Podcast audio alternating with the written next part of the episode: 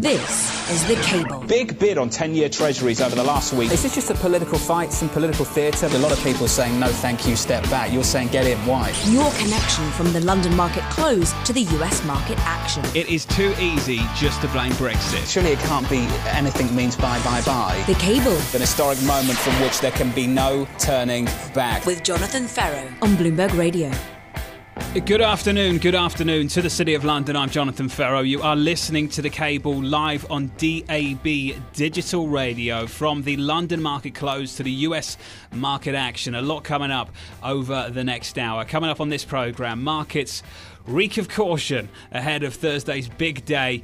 The Qatar spat enters mediation and Theresa May seeks help from Boris Johnson. Let's get you up to speed on the uh, top story, shall we? Here's Bloomberg's Charlie Padden. And I thank you very much, Jonathan Ferro. A lot going on, as you point out. Prime Minister May deploying Boris Johnson to the northeast of England in a bid to conquer Brexit supporting Labour strongholds, even as the fallout from the London terror attacks continues to dominate the election campaign.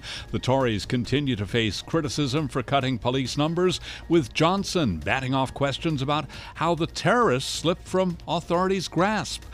The Scottish town of Peterhead, which is the U K's largest fishing port, has become a Conservative target. The S N P run the uh, semi-autonomous government in Edinburgh for the past decade and is pushing for another vote on independence at the end of the Brexit negotiations.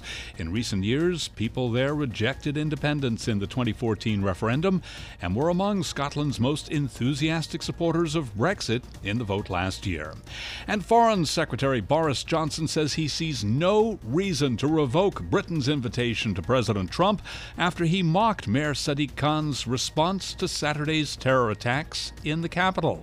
The dispute puts Prime Minister May in an embarrassing position two days before the general election, as polls show her Conservative Party's once commanding lead has narrowed dramatically. That is the latest from the news desk. Jonathan Ferro, back to you. Charlie Pellett, thank you very much. From London for London, this is The Cable, and if I wanted to go for a pint and invite three people to talk about markets, I would probably choose the following three in London. Simon Ballard, Global Credit Market Strategist for Bloomberg. Ken Veksler, Director at Acumen Management here in London. And Richard Jones, F X and Rates Strategist. Gents, great to have you with me. Simon, I'm going to give you the first word on the politics. Um, I always think there's a message in the final week where people campaign. And the Prime Minister's going after Labour hard. Now, is that a sign of confidence or a sign of complacency? I think it's probably a sign of complacency or realisation that she didn't go after them hard enough in the first instance, because she was complacent that she had that twenty-point lead when she uh, when she announced the snap election back in uh, back in mid-April. It's taken until now to to wheel out the Boris um, and perhaps try and sort of take the uh, the Brexit argument a little bit uh, a little bit firmer and and face up to uh, Labour, which had become obviously you know more and more popular and more and more uh, you know almost sort of. Uh, you know, Prime Minister sounding in terms of Mister Corbyn's, uh, you know, press and, uh, and and media coverage. So, uh, yeah, a little bit of complacency, but perhaps waking up, hopefully not at the, uh, you know, too uh, too late a moment to to make it a decent fight. Hey, Ken, I don't know if wheeling out the Boris is considered a good or a bad thing, so I'll let you decide. What do you make of the campaigning ahead of Thursday? Uh, look, it's quite the analogy to make, and frankly, I can only think of Um, Uh, that uh, Quentin Tarantino movie. But the campaigning, it's mixed. Which one? Well, yeah, I think we all know which one. I, look, campaigning's mixed. The poll results are all over the shop, and Cable is reflecting exactly that. It stays put for the time being, and we just have to see what the ten oh one print on Thursday night looks like and exactly. Infer from there. Uh, Richard Jones, I think it's really interesting that we've seen the polls narrow as much as they have. Uh, the Conservative Party rolling over to some extent, the Labour Party rolling up to a much bigger extent, yet the spot price is just stuck at the uh, at one twenty-nine, near the top end of the range on Cable. The pound actually hasn't adjusted that much to the polls. It just gaps around, and, and you know, Ken, as someone who trades this, will probably bear this out, that you get you get news, it gaps either higher or lower, and then it just sort of trades sideways for the next period of time, a week, two weeks, whatever it is, and it just waits for the next bit of headline news to hit. And I think realistically, all the toing and froing with the election, you know, the Conservatives had a one hundred plus seat majority about a month ago, and now, you know, we're looking at maybe a much smaller majority, maybe even a hung parliament, depending upon what the polling says. You know, the pound really hasn't done anything, and I think whatever happens to the election will get a move either up or down in the pound. But realistically, it's all about Brexit. It's all about the negotiations, which are going to start pretty quickly. And none of that, from what I have seen, looks very encouraging for the pound longer term. Ken? Yeah, just, just on that, I mean, it, it, I think what we're seeing in, in cable at the moment is probably not uh, dissimilar to what we saw in the euro ahead of the French elections. No one really has an ability to price the tail risk. Everyone knows that ultimately there's a negative sentiment, there's a negative whiff about what happens post-election in the two-year negotiation process. And I think most people are trying to get set for that. So any pop, a significant pop above one thirty-two, will look to find some real sellers. Up until that time, it's it's noise and, and nothing more than that. So with, with an absence of anyone with anything really in it, you can't expect it to move too much unless, you know, algos start trading with themselves on headlines that are, that are coming thick and fast. Simon, weigh in. Yeah, no, absolutely. I mean, it's all. I mean, it's the, the uncertainty at the end of the day, and uncertainty on two fronts. First, it's the uncertainty around the election itself, and the fact that we were so offside in terms of expectations in two thousand fifteen, and that ten oh one print, as Ken puts it, is so important on Thursday night when we get the exit polls and the shock effect that that had back in two thousand fifteen. Plus, really, the unknown uh, sort of quantities of uh, of Brexit themselves. So, you know, until that point, we're going to uh, you know whip around as uh, as headlines as headlines push us. So, Ken, help me understand the price action. You fade a move up to one thirty-two. Do you buy a move down to one twenty-seven, one twenty-six? No, I, th- I think one twenty-seven, one twenty-six is probably the natural resting ground in the short to medium term until such time as we have more details unfo- unfold as with regard to negotiations. But ultimately, I think we do head lower. As far as fading a pop, I mean, it's... It's a slightly dangerous market to call one thirty-two the high, or calling any high for that matter, because as F X is always prone to do, we can overshoot. But certainly up around there and, and certainly beyond, you'd be looking at to, to start yeah, fading. Richard, let's dig into this ten oh one print. You get the exit poll. Do you trade on sentiment or fundamentals at that point? Because in terms of fundamentals, if you get the big shock, tail risk, and it materialises, and let's just war game this out, you get a Labour majority, for instance. Technically, based on fundamentals, that should mean more deficit spending, higher gilt yields, and therefore better rate differentials in the favour of the pound. Are you going to trade that story, or just trade, I've got no idea what's about to happen, I'm selling? Well, the knee-jerk will, will tell us as much about what the positioning is going into the event as anything else. And so if you get some some unexpected result, you will definitely see the first first move being just positioning being cleaned out. Longer term, I defy anybody to tell me exactly how this is going to play out. And the reason I say that is because nobody has a clue, whether it's Jeremy Corbyn, Theresa May, or anybody else sitting at the negotiating table, how those negotiations are going to pan out. Yeah. So, you know, I think it's a wild card even if we did know, but if we don't know, it's it's as we do now, I think it's an even wilder card. Simon Ballard? Yeah, but for the sake of trading in the overnight market, and yeah, corporate bonds are closed, whatever, but from an F X perspective, I think, you know, you see uh, those exit polls at ten oh one coming out with Labour as the majority, then I think that is a negative short-term trade, at least overnight, until the realisation and perhaps the debate about fundamentals, as you suggest, John, yeah. comes into play on the Friday, and we talk about, you know, the longer term rather than the short term. But the expectations going into the election is still that Missus May comes out with a majority, perhaps smaller than she's got now, who knows, uh, but that is the that's the default, that's the positive, I think, market expectation. Anything away from that's a negative trade overnight. Gents, you're sticking with me. Simon Ballard and uh, Richard Jones of Bloomberg, and Ken Veksler of Acumen Management. Dare I say, a quiet, remarkable calm, or an uncomfortable calm in the F X market ahead of this. The cable rate unmoved at one twenty-eight ninety-five. We're down not even a tenth of one percent, forty-eight hours away from results night. Still ahead on the cable. We've talked about what this means for the currency market. What on earth does it mean for government bonds and gilts more specifically? A U K election, could it spur a bond sell-off? From London, for the City of London, this is Bloomberg. The cable.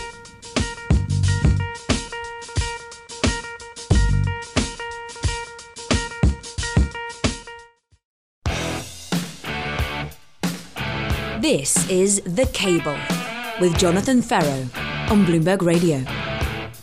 Hello, hello to the City of London. I'm Jonathan Ferro. From the London market close to the U S market action, you are listening to The Cable live on D A B Digital Radio. It has just gone five ten p.m. So the big question, what happens to gilts if the tail risk materialises and Jeremy Corbyn wakes up as the Prime Minister on Friday morning.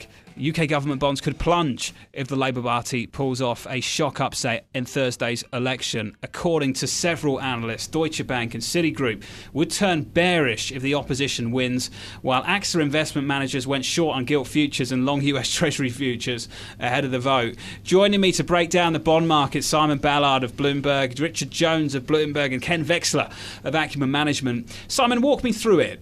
What happens? You wake up Friday, the gilt market opens, and Jeremy Corbyn's the Prime Minister. What does it mean for gilts?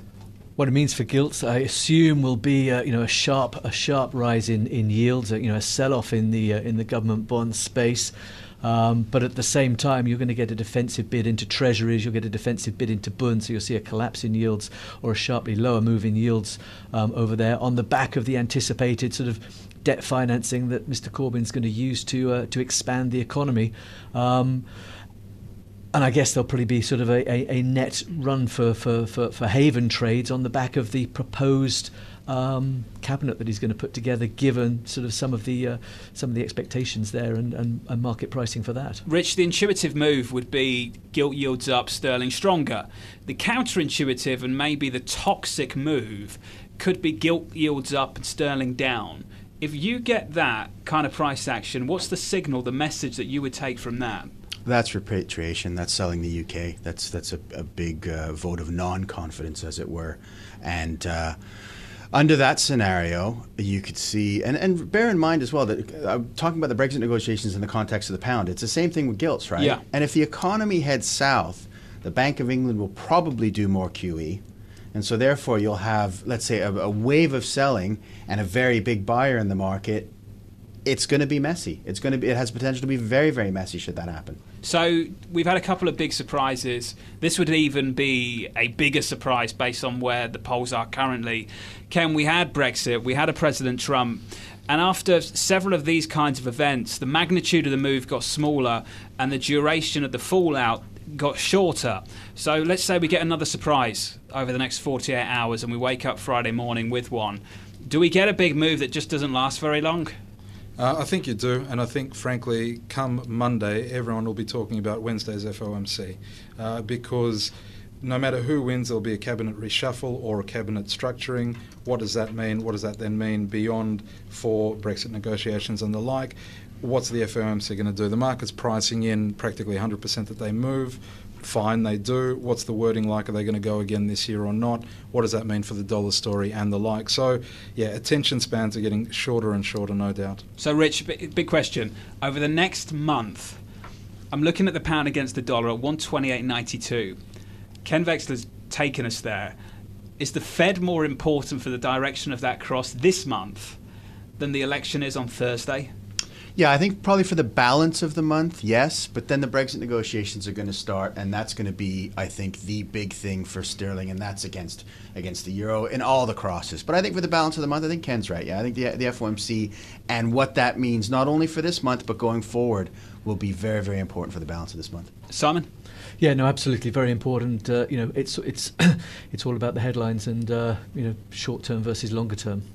Simon Ballard alongside Richard Jones of Bloomberg and Ken Veksler of Acumen Management. Sticking with me, coming up next on the cable, City of London buildings rise in value while rent prices continue to fall. There's usually a message in that, and it's someone's not right. A check on traffic, weather, and all the news you need to wrap up your day coming up very shortly on The Cable. You are listening to The Cable, live from the City of London for, of course, the City of London. I'll be with you throughout the week, counting you down to Election Thursday. This is Bloomberg Radio.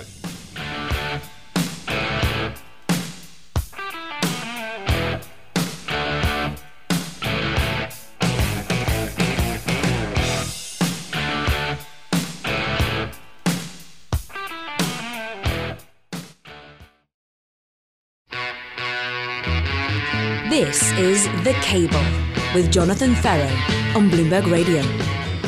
Richard Jones, isn't that a tune? Come on. You play the drums to that? Easy. Easy. You can play to the, the drums to that after about ten pints? Still? Yes, I think that would be doable. Who played the drums for the Stones? Did anyone? Charlie Watts. Charlie Watts? Charlie Watts. Was he good? Legend. Was he as good as Ringo Starr? Oh, yeah. Very much so. one twenty-eight ninety-one on a cable rate, down about a tenth of one percent on the day, just forty-eight hours away from the vote in the United Kingdom. A softer pound story, but only on the margin. Really muted price action, I've got to say, in F X today. In equity markets, a real soft tone across much of Europe, with the DAX playing catch-up after being shut yesterday, down by one full percentage point. The FTSE really unmoved, down by zero point zero one percent. Over in the United States, a decent session compared to the rest of Europe. We're down just a tenth of one percent on the S and P five hundred. The Dow down zero point zero seven percent. We pull further back from all-time highs. So headline in the bond market, and we'll get to that a little bit later in the programme. Treasury yields plunging down to twenty seventeen lows. We're off by four or five basis points throughout much of the morning. two point one three eight two percent on a U S ten-year. That's your yield. That is not where uh, the big bond bears wanted the yield to be at the halfway point of twenty seventeen, that's for sure. In the market, that's the story. In London, here's one for you. Two miles southeast of London's Cheese Grater Tower, which sold, of course, last month for a record price.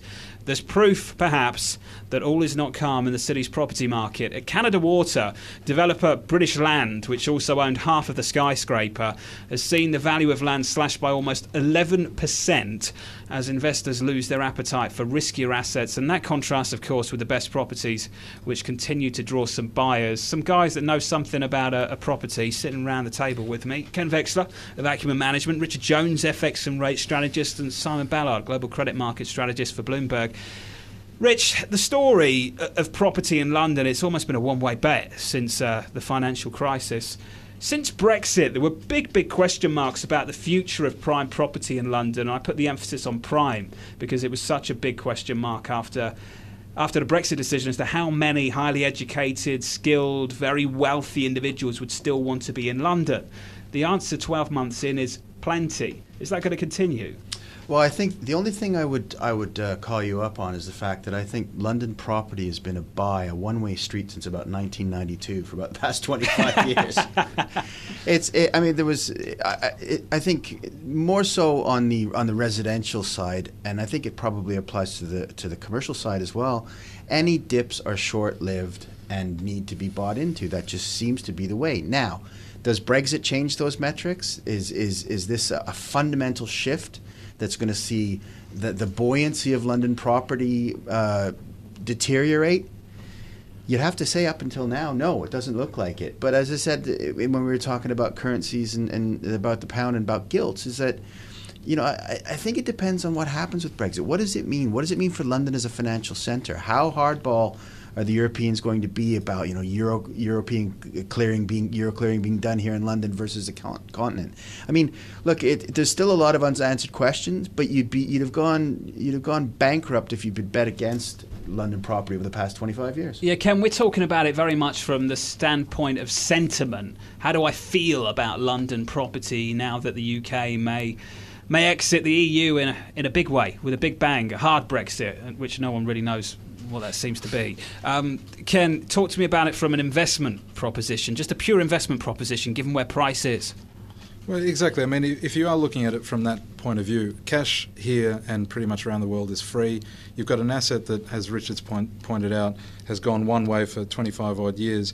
And I think the only real concern now, and perhaps the, the severity of a hard Brexit, or however hard that may be, will be the impact on the momentum of that growth. So if you've got property that's conservatively growing on average about ten percent a year uh, on the underlying, so worst case scenario, that goes to zero. Okay, fine. How long does it stay at zero, and what does it do beyond that? So three, four years of maybe zero, not a chance, but let's say it does, and then steadily it reverts higher once again. So over the duration of the whole, ten, fifteen, twenty years, you're still averaging probably anywhere north of about seven percent annualized over that return. That's we're, not that bad. We're talking, Simon Ballard, of course, about you, me, Ken, and, and Rich buying a house or something, or an apartment. From a business standpoint, commercial property, the big build-up that we've seen in a place like London and a business that may be reluctant to invest at this point? Do you have to look at commercial property a little bit differently? I think you do, and that's one of the big questions I ask myself every morning coming in from uh, from Waterloo into the city. You see all these high-rise being built. You hear this story about Brexit. You hear hard, you hear soft. You hear the exodus of, of the of the intellects, as, as Richard suggested, you know, feared from uh, from London out to Frankfurt or Paris, wherever that might be. And I think to myself, who's going to fill all these high-rise buildings that are going up? But nevertheless, you know, as they come to completion, they are being occupied. Um, but for the time being, you've got, you've got to think there's probably more risk on the commercial property uh, side than there is on the residential. I'm long the residential side, of course. I speak yeah. my own book. June sixth, uh, this time last year, what were we, like two weeks away from the vote? I always find it fascinating when you take a step back and really think about some of the words that come out of your mouth. Did you ever think, Richard, that we'd be talking about hard Brexit and soft Brexit twelve months after the event? No. No chance. Hard Brexit wasn't even in lexicon at that stage. It was, you know, if you look at what Leave was saying, is that, you know, we'd be, get control over immigration, access to the single market, maybe some the, the same sort of arrangement that Norway has, some E E A sort of arrangement. The hard Brexit, the, the, the, the, the really sort of painful divorce that that implies was not something that was on any of our, our yeah. t- the tip of any of our tongues this time last year. I remember Prime Minister David Cameron at the time sort of laying out the vision of what would happen. He would get a plane over to Brussels and he would trigger Article fifty. It took nine months for them to trigger Article fifty. He wasn't even the man to go and do it. With one Prime Minister down, we may be another one down, Simon. But, there, there, but therein lies the problem, wasn't it? Because you went into the vote in June, and there was no Plan B. There was, you know, no. it wasn't, it wasn't on anybody's, no. um, on anybody's radar. It was, and you know, for forty-eight percent of the, the voters, it was inconceivable that uh, you know the, the fifty-two won. But I wonder uh, what you all would have said if I said that the Chancellor George Osborne would have been the editor of the Evening Standard twelve months later. I imagine you would have all laughed in my face. What a time to be alive. What a time to be alive. Richard Jones. Play the music. Ken Veksler, Simon Ballard. Still ahead on the cable. We're taking to the Treasury market. twenty seventeen lows on a U S ten-year. From London for the city. This is The Cable. This is Bloomberg Radio.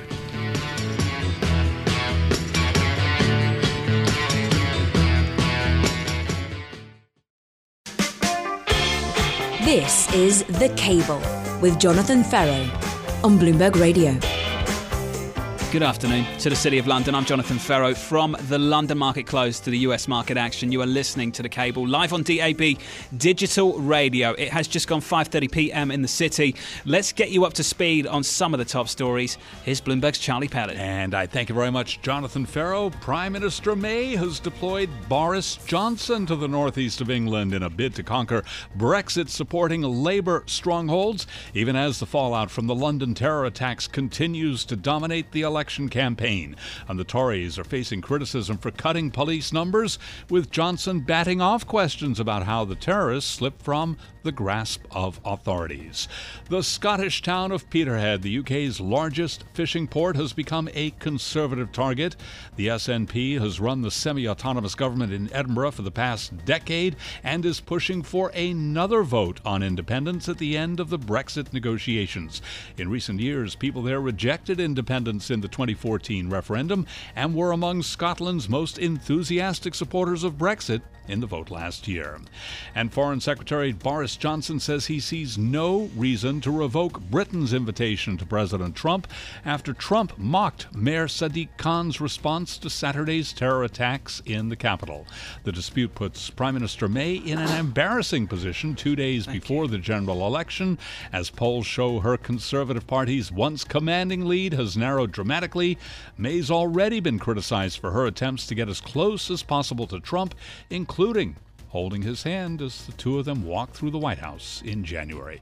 That is the latest from the news desk. Jonathan Ferro, back to you. Charlie, how did you fit that in? Bloomberg's uh, Charlie Pellett. You just roll with the punches, Jonathan Fer- Ferro, but let me say, bless you. Bless you. Thank you very much. the, the mic was on when I sneezed.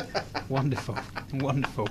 The headline in the Treasury market, ten-year yields, the lowest since the back end of last year, the lowest for twenty seventeen at least, two thirteen eighty-two. Part of the story as the Chinese currency stabilizes, China is prepared to increase its holdings of U S treasuries compared with other sovereign debt. The yuan has climbed more than two percent against the dollar this year after plunging six point five percent in uh, twenty sixteen in its biggest decline in more than two decades. China's shift to buy treasuries coincides, of course, with a four-month rally that's reversed much of the sell-off triggered by the U S election in November. Investors have piled back into bonds on fading expectations for quicker economic growth and inflation. Joining me, alongside me here in the city, Simon Ballard, Global Credit Market Strategist for Bloomberg, alongside Richard Jones, F X and Rate Strategist, and Ken Veksler of Acumen Management. Richard Jones, twenty seventeen lows on a ten-year. Let's talk about consensus, crowded trades, and ones that ultimately become big pain trades. This is a pain trade, isn't it? Well, uh, it certainly feels like it, John, and, and we don't have to rewind that far. Um, as you mentioned when you were introducing this segment about, you know, just after the U S election, yields rocketing higher, the dollar rocketing higher, as we're going to get this big fiscal package from the White House, and uh, and it was going to be pro-growth. And, you know, I think not only has the data, I think, been disappointing over sort of the first five months of this year, but also we've not really got any traction on this whole fiscal agenda that was very highly touted and I think really strongly bought into by investors.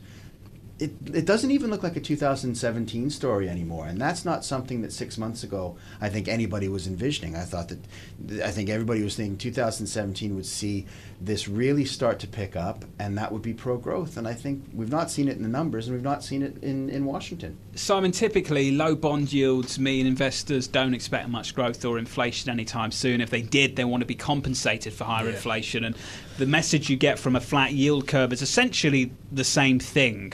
What we're seeing is a flattening yield curve, and I put together the view that Rich just painted, the view of this fading kind of optimism around growth and inflation, then with just the view that more buyers are coming back into the market, price insensitive buyers for other reasons. The Chinese, an example of that. Yeah.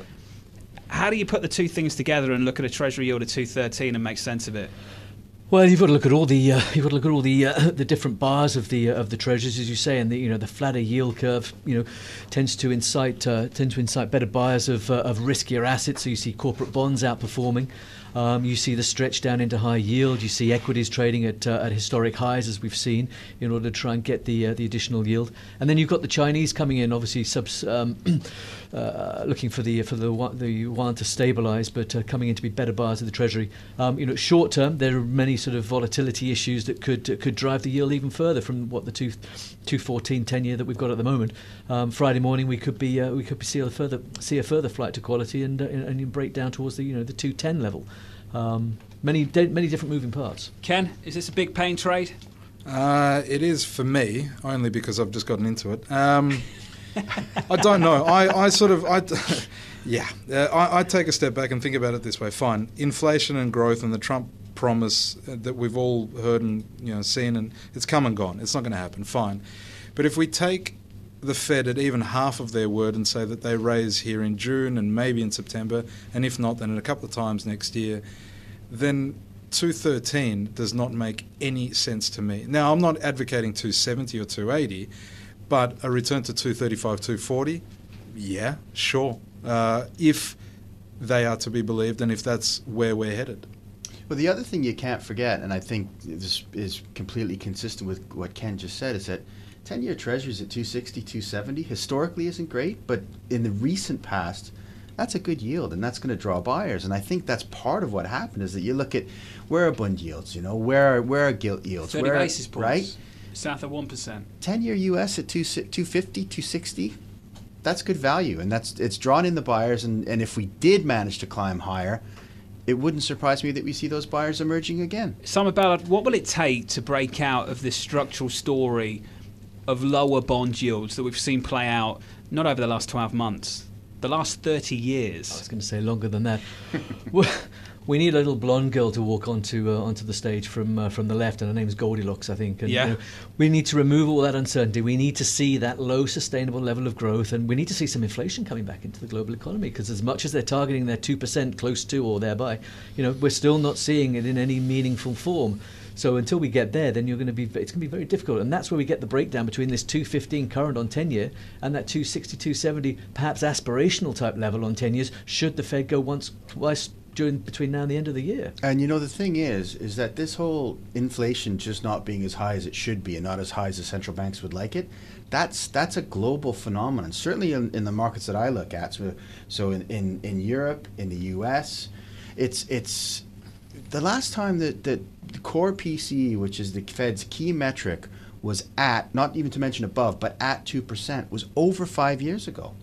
It's it's there's just no there's no upward traction in inflation. Draghi said the same thing. Core inflation in, in Euroland is has been sub one percent one percent for most of the past three or four years. And that in itself is probably helping to fuel these ten-year yields at these sort of low levels, mm. because on that that amount of accommodative stance from the central banks, there's an assumption that inflation should be higher, but it's not. So, you know, you try and talk about normalization from the Fed, from the E C B, um, then, you know, you, you're taking away that uh, that safety, that support measure.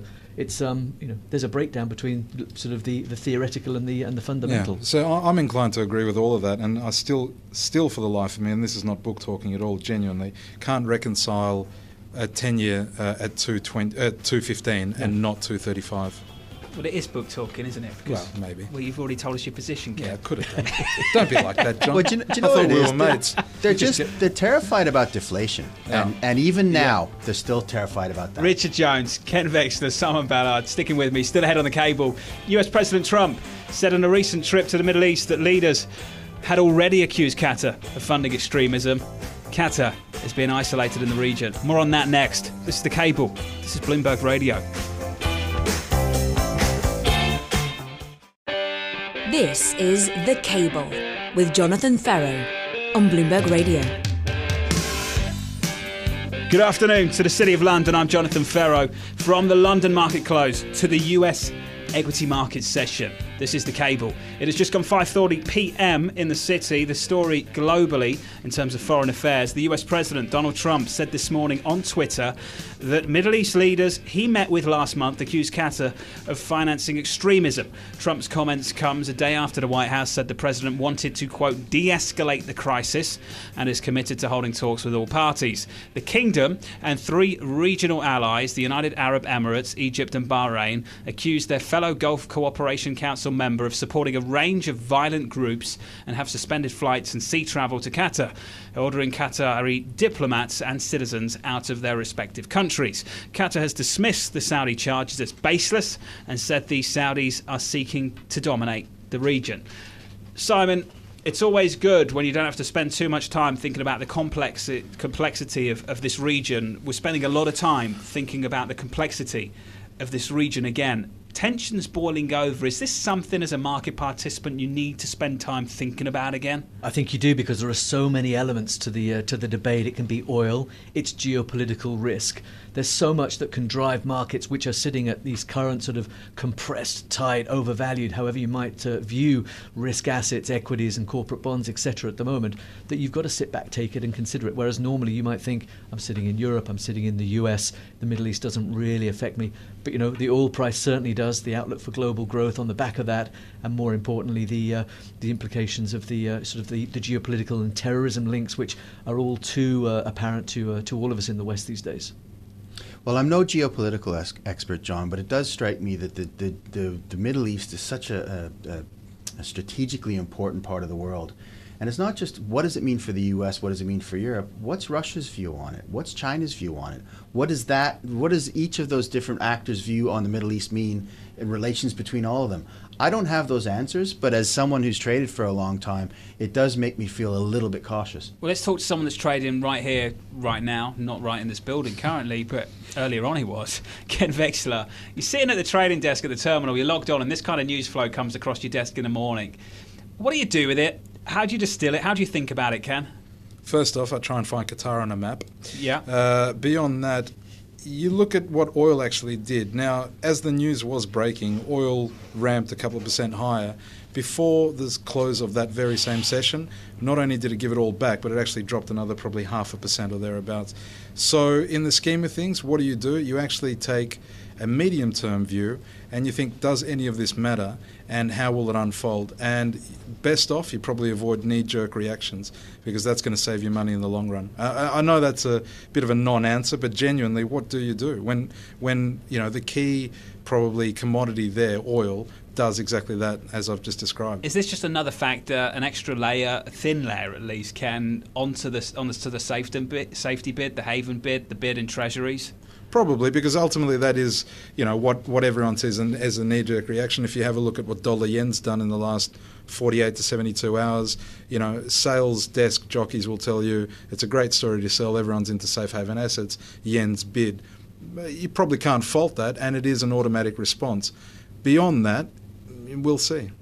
The other thing interesting this morning was that the, the, the advance that we saw in yen versus the dollar was matched almost tick per tick, percentage point for percentage point, without with gold. Yeah, yeah. And it was, you, it's not you, you all you sometimes see that, but this was like tick for tick. It mm, was really mm, almost mm. like a, a knee jerk reaction, and and you know, in simpler times, when there's not so many moving parts in in the whole sort of macro puzzle, something like this would have been a would have been would have been a big move. Yeah, yeah. But there's just so many other things going on right now, John, that it just becomes very difficult to process.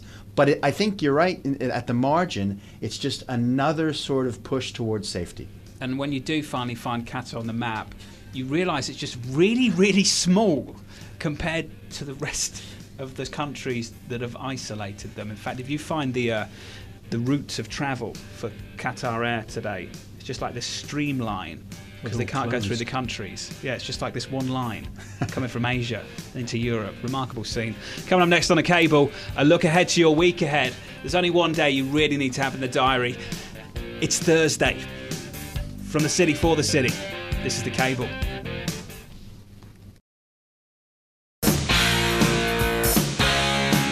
This is The Cable with Jonathan Ferro on Bloomberg Radio. Good afternoon, good afternoon to the City of London from the beautiful city through the week. I'm Jonathan Ferro. You are listening to The Cable from the London market close to the U S equity market action, live on D A B Digital Radio. It has just gone five forty-eight p m in the city. Let's get you up to speed on the market action today. The equity market, a bit of a softer tone across much of Europe. The F T S E one hundred did close marginally lower. The emphasis on marginally. We were down zero point zero one percent. The losses a little bit higher in magnitude. The DAX down by one percent across the continent. If you're looking at the uh, the C A C forty over in Paris, France, we were down about three quarters of one percent. If you look over in the United States as the session continues about three and a bit hours through, we're down about a tenth of one percent. one percent on the S and P five hundred. We pull back further from all-time highs. The Dow down by zero point zero seven percent. In the F X market, just remarkably calm ahead of a big risk event on Thursday. The cable rate softer by about a tenth of one percent. one twenty-eight eighty-four is the story there. The headline in the bond market, Treasury yields twenty seventeen lows. The ten-year printed about two thirteen. We trade currently on U S ten years at two point one three nine nine percent, down four basis points. There was a risk-off bid through this market throughout much of the day. We add in the extra layer of the Chinese said to be prepared to come back into the market and buy more treasuries at any point, maybe soon. Yields went even lower after that. That's the story in the markets. The story for the week ahead is just one day. It's called Thursday. And there's three events on the calendar that you all need to know about. The E C B meets to set monetary policy. There's a U K general election, as if you didn't know. And James Comey, Jim Comey, the former F B I director, fired by President Trump, will testify in Washington on the same day. So I'm asking the same question through the week, going through to Thursday. Ken Veksler, what is the most important event on the calendar that day? Would have to be the election, I think. I think uh, ultimately we know where the E C B is going to go, whether it's now or in September. There'll be talk of tapering the program. So some of that has already been built into the price. The election, I think, has longer-term, deeper-seated repercussions. And as far as Comey, uh, that'll just be sport. It'll be interesting, but it'll be sport. Rich? Hard to disagree with that. I, I'd say uh, there's... For me, uh, I think the election is is a is the biggest unknown of the three, um, but you could see under different scenarios how markets would react, and for someone like Ken who's still trading, how he'd probably want to trade that price action. The thing I'd say about the Comey testimony is I'm not sure what the prognosis is post-Comey, even if it is just sport. I can't see it not moving markets, and I'm not sure what the response to that should be. And when it comes to the E C B, I think If if they if they tweak the language at all, Draghi's going to go out of his way to be dovish in the press conference so that he try and get a, a wash at worst, probably leaning slightly more dovish, I would say, at the margin. Simon? Yeah, no, I think if we'd had this conversation two weeks ago and we were looking, you know, two weeks forward, it would have been the E C B was the key issue, because then we assumed it was going to be, you know, a walk in the park for the uh, for the Conservative Party. Um, as it is, it's got to be the election, I guess, because it's a game changer potentially, not only for, for the U K itself, but for the for the broader European um, outlook. Um, as far as E C B is concerned, then it's all in the language. Yes, you know, unlikely to do anything as far as rates are concerned this month, but um, it's more hoping that he maintains that dovish, uh, that dovish tone to the normal, the, the path towards normalisation, that therefore doesn't create a spike in volatility and an offset to to risk appetite um, across equities and credit. Well, I guess when you think about it, you think about who's delivering the message on Thursday and who um, determines the outcome. President Draghi's got to be the most sensible guy in the room in terms of what he can deliver, and he has complete control of the outcome, doesn't he, Thursday? Well, he does, and he's done so much to get himself to the position that he's in now. Uh, you know, it's in, it's inconceivable that he'd do anything to jeopardise that um, in terms of turning the market around. But yeah, he's in complete control, and he's he's the cool head. Here's what I'm surprised about, Ken, is that one of the biggest risk-off days we've had this year wasn't about the E C B. It wasn't about election risk. It was about one thing, really. It was about Jim Comey, the former F B I director, getting fired and then coming out and saying that maybe, or at least suggesting, and you could interpret it as the president obstructing justice. And that was when the market really fell out of bed. So why on Thursday is this still not a big event for markets? It's not that it's not a big event for markets, but I think in the context of what else is out there, this will only be probably the opening salvo. I mean, if, if he is to open Pandora's box, which he may, then this is not going to be over by Thursday afternoon. Rich? Yeah, I think I think that's I think that's a very fair assessment, and and I think in the context of the broader legislative agenda and and reforms and everything that the president wants to achieve, if this does become something that drags on and and has implications far beyond Thursday, and I think it's pretty reasonable to think it will, then we've the, the ripple effects from that will be substantial. And uh, it'll be very much uh, watch this space. Simon Ballard. Yeah, I mean, from a time perspective as well, obviously the uh, you know, the, the voting will be underway by the time Comey uh, speaks, um, and the E C B will have delivered uh, in terms of uh, at least the language. So um, you know, they're they're ahead of the impact that Comey has. Europe will have uh, will have potentially, you know, be be, be yeah. closed by the time we get those headlines. Let's uh, throw all the currencies into the mix. We'll play a little game in the ninety seconds we have left. I throw the euro in there, throw the pound, and your base currency is the dollar for both of those pairs. Ken Veksler, do you want to be long the euro through to Thursday into uh, into Friday, or long the pound? I'd like to be long euro sterling. Okay, okay, I'll give you that. I'll give you that. Rich? Ken Veksler, you just took you just took my answer. Is that your answer too? Yeah, I think. You've been long euro sterling. Yeah, I, I think it's come up against some resistance this week, but it's probably something that, that will do well over the coming. That's few just weeks. How you both sidestep in the Comey issue. Simon Ballard, what do you got? Do you know what I've got? I've got sterling high yield. I'll go long sterling high yield going into the uh, going into the election, because if we if we get the result that the uh, the Conservatives have man- have maintained power and extended their majority, then that's going to snap Tider again, having widened this week. There's a couple of trades for you, and a sidestep from Richard Jones to Ken Veksler, who should know better to sit on fences. Ken Veksler, Richard Jones, Simon Ballard, gents, what a privilege, a pleasure for me to be in the City of London with you. As we count you down to the election on Thursday, you have been listening to The Cable from London for the beautiful city that we're all proud to be a part of. You've been listening to The Cable. You've been listening to Bloomberg Radio.